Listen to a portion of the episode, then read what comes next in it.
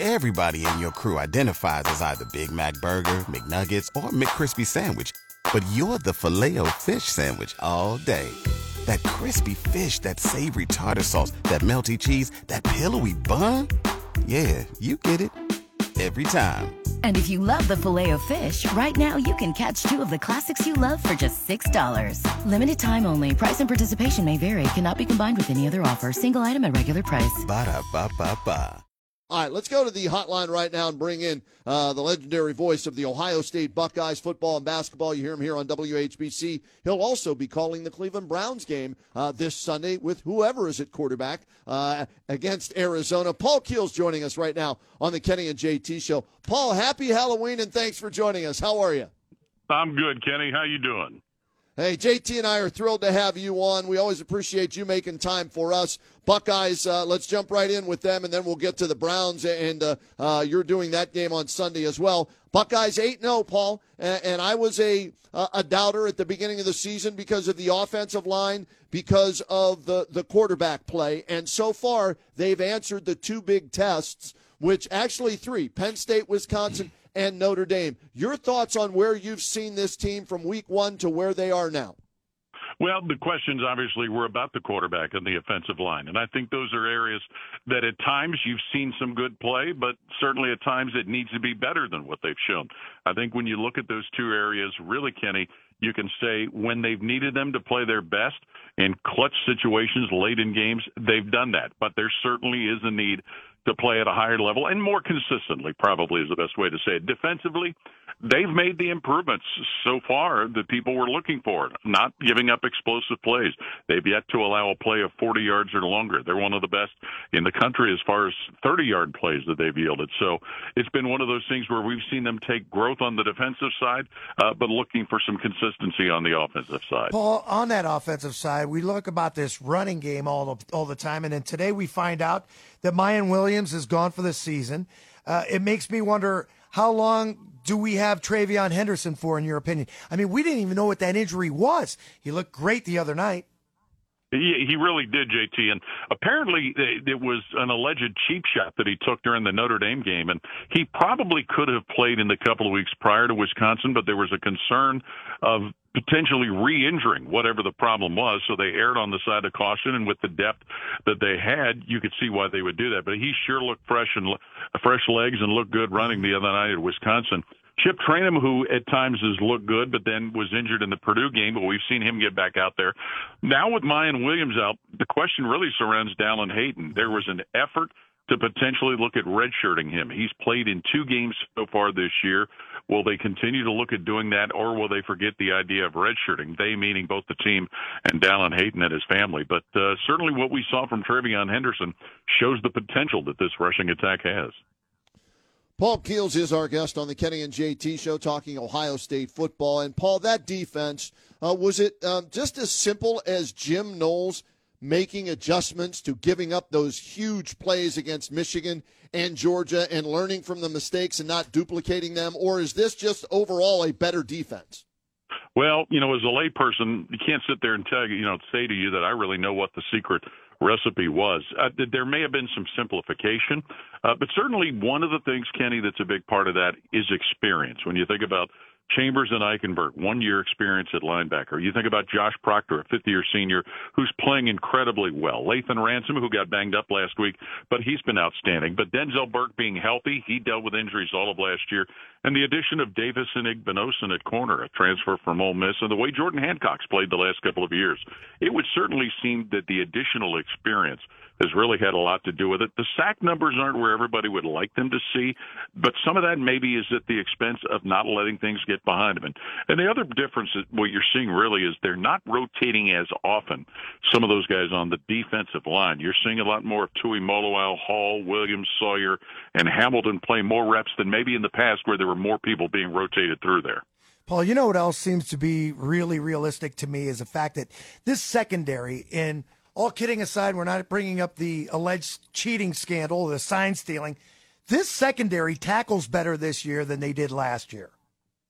Probably the last few years, JT. They've really not had many of those instances of missed tackles. And I think that's certainly where a guy like Sonny Styles, who's a big safety that can play like a linebacker, helps a lot.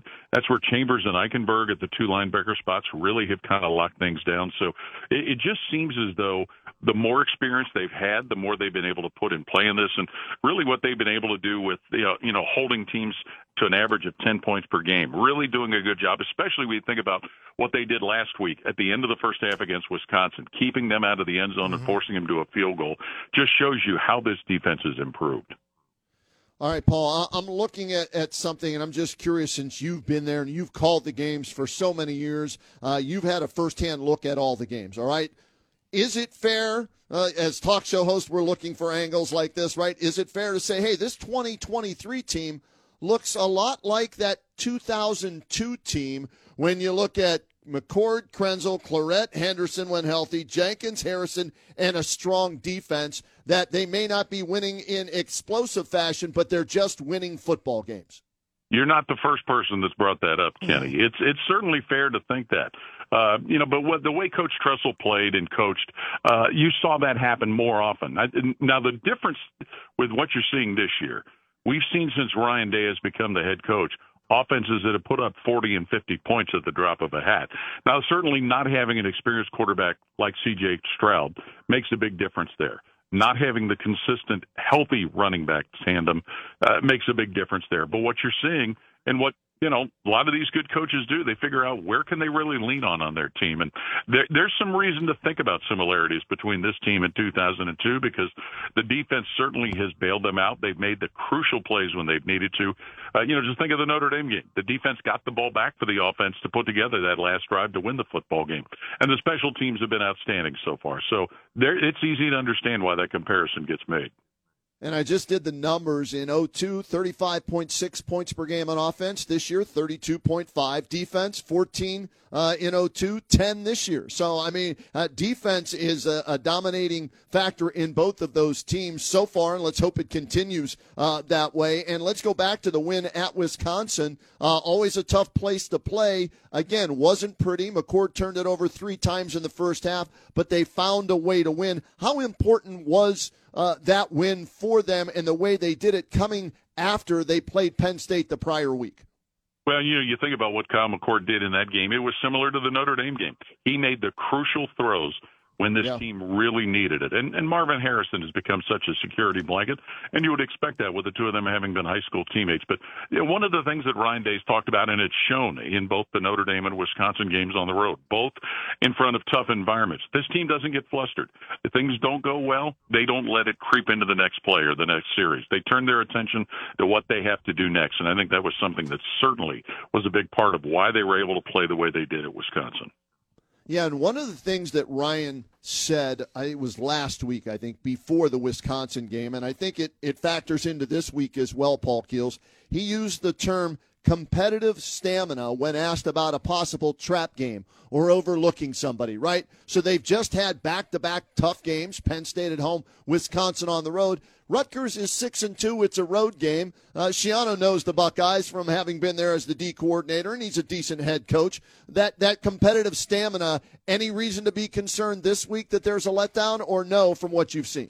Well, we've heard that term a lot over the last few years under Ryan Day, but if there was going to be a trap game, a lot of people thought it would have been the game at Purdue, you know, the week before the Penn State game, and Purdue being a place that's been a haunted house for Ohio State. But with the success that Rutgers has had, the way they played, the knowledge of Greg Schiano and how he approaches the program, you wouldn't think there'd be any kind of a letdown. This team understands what their goals are. They understand what it is they want to play for, and, you know, they can't have the game at the end of the year against Michigan mean something if they don't take care of things against Rutgers, Michigan State, and Minnesota in the weeks previous to that. So this team has shown incredible focus on being able to approach each and every week with just paying attention to what they have to do each and every week.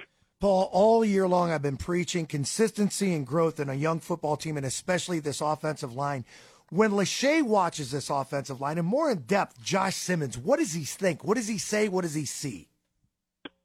He sees an offensive line that has, especially at the guard positions, and Donovan Jackson and Matthew Jones, two outstanding players, a center in Carson Hinsman, who's grown into his spot. But the tackle spots, especially Josh Simmons, is one where it's been a little bit of a growth by repetition. And we've seen Josh Simmons at times make the kind of plays you want to see him make, but at other times he's been a little prone to jumping early and things like that. But what Jim sees and what the coaching staff's talked about, first off, they know those five out there are the best five they have. Now, maybe that's an indictment of the backups, but it's also a five that at times have shown, and you look at what they did against Notre Dame, you look at what they did against Wisconsin. That's a line that has shown at times that they can play at the level they need to. The run blocking was really on point for the most part last Saturday. The protection needs to be better, and that's the concern. Paul Keels is our guest, talking Ohio State football. We'll get to the Browns with him in a second and tell you why. But last thing on the Buckeyes, Paul, I'm just curious from people. I'm not asking maybe for your opinion. If you want to give it, fine. If you don't, I understand. But from people that you've talked to, Buckeye Roundtable last night, when you travel, this whole Michigan story, Paul, with the potential, scandal that is being investigated, where there's smoke, there's fire, by the NCAA. What are people saying about this, and how much of an impact, if they're saying anything, do they think it's had on Michigan winning the last 2 years after being a 2-4 team before they started doing this allegedly? Well, that's one of the questions, this possibly coinciding with when things started to turn around and go better. The biggest question you hear from people, and not folks at Ohio State or not anybody connected with the football program, is what does it really mean as far as anything happening? We know the NCAA operates at a snail's pace. It's easy to think that if there's any sanctions to be had, it wouldn't be anything that would affect this season. You know, the story came out last week. The Big Ten could act if they wanted to, separate from the NCAA, but who knows if the Big Ten would do that. I think that's the question, really, Kenny, that's out there. What does it mean as far as will there be anything that really will happen from it? You know, certainly it seems, if you believe some of the stories, there's some considerable evidence out there, but it's still all things that are alleged. You know, we're all waiting to see if there really is some proof or if there isn't. But that's probably the biggest question. What does it mean as far as if there's anything potentially regarding punishment that could occur? And a lot of the feeling is if that's the case, if there is, it certainly wouldn't seem that it would be anything this year. Paul, Kenny brought up the word travel, and in my mind, I think of this. I feel like we're cheating here. Is there a direct flight from Piscataway to Cleveland this weekend? No, what'll happen is it'll be coming home with the team on their charter after the game in New Jersey and then getting from Columbus to Cleveland. So it'll be crazy, you know, and to add to that, the basketball season opener is Monday night too. So it'll be busy. Oh. But, you know, guys, first and foremost, flattered to be asked to fill in for Jim Donovan, and this comes with just wanting to have the best thoughts and best wishes and thoughts and prayers for Jim Donovan, a guy who's legendary in being the voice of the Browns. I know there have been a couple of other guys that have been used to fill in for Jim. Was flattered to be asked to fill this one hole in the schedule, but it'll all occur thinking about Jim and wishing nothing but the best for him. I can't wait. Yeah, I'm looking forward to it, too, because I usually listen on my way home from an event that I'm at least three quarters, so I'll be tuned in on Sunday. And for everybody out there that doesn't know what we're talking about, Paul Keels will be calling the Browns game this Sunday, 1 o'clock kickoff right here on WHBC. You get a triple dose of Paul Keels when you think about it, right? You get him Saturday with Ohio State football, Sunday with Browns football, Monday night with Buckeyes basketball. So you'll get your full dose of Paul Keels. And Paul, have you called NFL games before? And I'm just curious, is there a different approach or no? It's football, you just call it the same way. Well, the first part, yes. Did the Cincinnati Bengals for 1 year on radio and then 10 years of their preseason games on television. But I've also done NFL filling in different spots on Westwood One and ESPN Radio. So I've done it. It's basically the same. Obviously, there's some difference in rules and having to get up to speed on the lineups for both the Browns and the Arizona Cardinals. But football's football for the most part. But it'll be an exciting opportunity. But again, it comes in a reason you wish that it wasn't there. Paul, I'd love to dish on my high school partner that we went to high school with back in the day, Ronnie Stokes, who you do the basketball games. There's nothing on this kid. You can't bring up anything about this guy. I mean, he's the straightest arrow ever. The only thing you could bring up that you want to maybe jack him about was he was in Dancing with the Stars last year in Columbus. That I did not know, JT. Well, if you want to say anything bad about him, it's some of the socializing he's done with me since we've been working together the last 25 years. Great tandem. Jim Lachey with football joins Paul's, and, of course, Ronnie Stokes with basketball. And, Paul, one last thing on the Buckeyes. Tonight we're going to find out the college football playoff committee's rankings for the first time. And I did some research on this. Buckeyes, winning percentage of the teams they've played, 569, 37-28, the combined records, and two ranked team, Penn State and Notre Dame. Michigan hadn't played doodly squat, as Austin Carr likes to say on Cavaliers broadcast. The combined record there, 31-33. Would you be surprised if the Buckeyes came out tonight as the number one ranked team in the country? Surprised if they were number one, yes. I wouldn't be surprised if they came out ahead of Michigan, but I would be surprised if they're number one. There's probably still a lot of bias, and some of it understandably so, toward Georgia, the defending national champs, even though they're minus one of their big playmakers in Brock Bowers. I would be surprised if they're number one, but I would not be surprised if they're ahead of Michigan just because of what you said, Kenny, by the two top 10 wins that Ohio State has right now. Yeah, those wins over Notre Dame and Penn State, as good as any wins of any team in the country that's undefeated. And we'll see where they come out tonight. And it doesn't really mean you're guaranteed a spot in the Final Four if you're one or two in this first ranking, but it does put you in a pretty good position where if you should stumble, you have a chance to climb back, later in the season. And, Paul, last thing, and we'll let you go, and we appreciate the time. For you with this Buckeyes team, as you see the schedule, what is it, Rutgers, Michigan State, Minnesota, and then at Michigan on November 25th. Do you expect this offense to get better each week, or is this pretty much what we're going to get, and it's going to be the defense that ends up winning games for this team this year? Well, you first have to look at this weekend with Rutgers. They've played very well defensively this year. They're number 2 in the nation in pass defense, number 9 in total defense. So right away, this coming Saturday, we're going to see if this offense can straighten some things out based on the way that Rutgers has played defensively. And that's certainly where Greg Schiano has earned a lot of his bones. But more than anything, Kenny, this is an Ohio State team that week after week, they've kind of encapsulated everything to how are they taking the steps they need to, regardless of the opponent, respectful of the opponent, but doing what they need to do to execute better. So in many ways, it's been a nameless, faceless approach to an opponent with the due diligence to scouting. But, this weekend, the spread I think is 18, 19 points. But if we can see this offense gain a little more traction against this Rutgers defense, that can give folks a little more encouragement about them taking some steps in the right direction. All right, I lied, Paul, and I always do this. I forget a question I had written down. Marvin Harrison, I think yeah, absolutely. I think he's the best player in the country, and I think he still has a chance to win the Heisman, worst-case scenario, be invited to New York for the ceremony. What are your thoughts on Marvin Harrison Jr.? Would agree that he should be there in New York based on the way he's played if he continues to play that way. Kenny, what really would help is if they can get Emeka Ibuka back out there. That gives them another pass-catching threat. But, the amazing thing about Marvin Harrison, teams know they have to stop him, and they still haven't. And, he's just been an incredible football player with an incredible work ethic.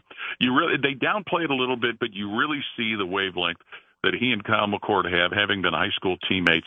And, there's just a lot of, us lay people, we just think, hey, when in doubt, throw the ball to number 18. And it seems to work. Paul, thanks so much for the time. Have a great time with the game on Saturday with Ohio State at Rutgers and the Browns against Arizona. We'll all be listening, and keep up the fantastic work. Appreciate it, fellas. Have a good one. You too. There he is, legendary voice of the Ohio State Buckeyes, and he'll call the Browns this weekend, filling in for Jimmy Donovan. And like he said, our thoughts and prayers are with Jimmy to get back soon.